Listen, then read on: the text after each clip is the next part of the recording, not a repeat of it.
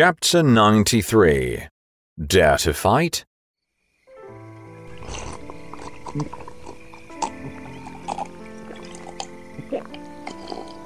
Xu Fengnian finished three pots of rice wine in a row and slept on the stone table. He woke up in the early morning and practiced his blade skill with Nivisword in the courtyard for two hours. Today, the group would head to Xiangfan City, the second ghost city.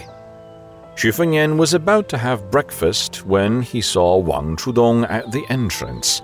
Looking hesitant, he invited her in for breakfast. After breakfast, the group went to the pier and bid farewell to Wang Chudong, who looked truly upset. They boarded the ship and started sailing away from Mushan Island.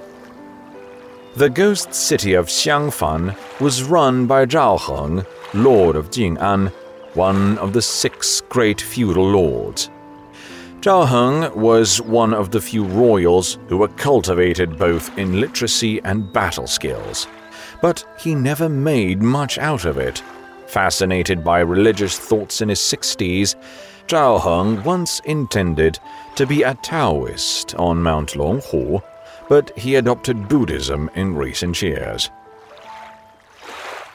The three ships just sailed away from Mushan Island when two warships of Spring Goddess Lake approached. The ship where Xu was standing seemed like an ant compared to them.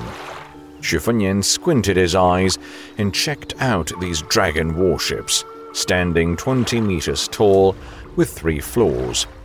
Each warship was covered in red paint, in iron bars, and equipped with even stables. Arrows had left astonishing marks outside the short walls and the giant paddle wrecks could easily smash a large ship. Unfortunately, Xu Fengnian's ships couldn't withstand a single strike.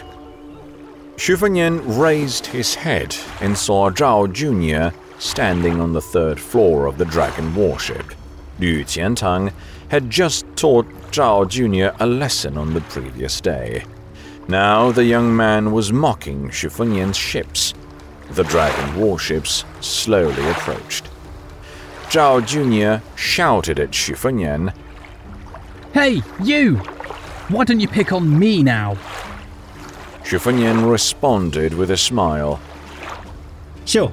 I'm curious about the warship quality here. It'd be awkward if it's bad. Zhao Jr. shouted to Xu I dare you to repeat what you said yesterday. Xu knew it was a trap, but he answered with a faint smile. What did I say? That even if you were Lord Zhao Heng's son, I'd beat you so hard that he couldn't recognize you. Filled with malicious joy, Zhao Jr. glanced at the young gentleman next to him. The good looking young gentleman stepped forward and looked straight at Fengnian, saying calmly, Don't you regret it.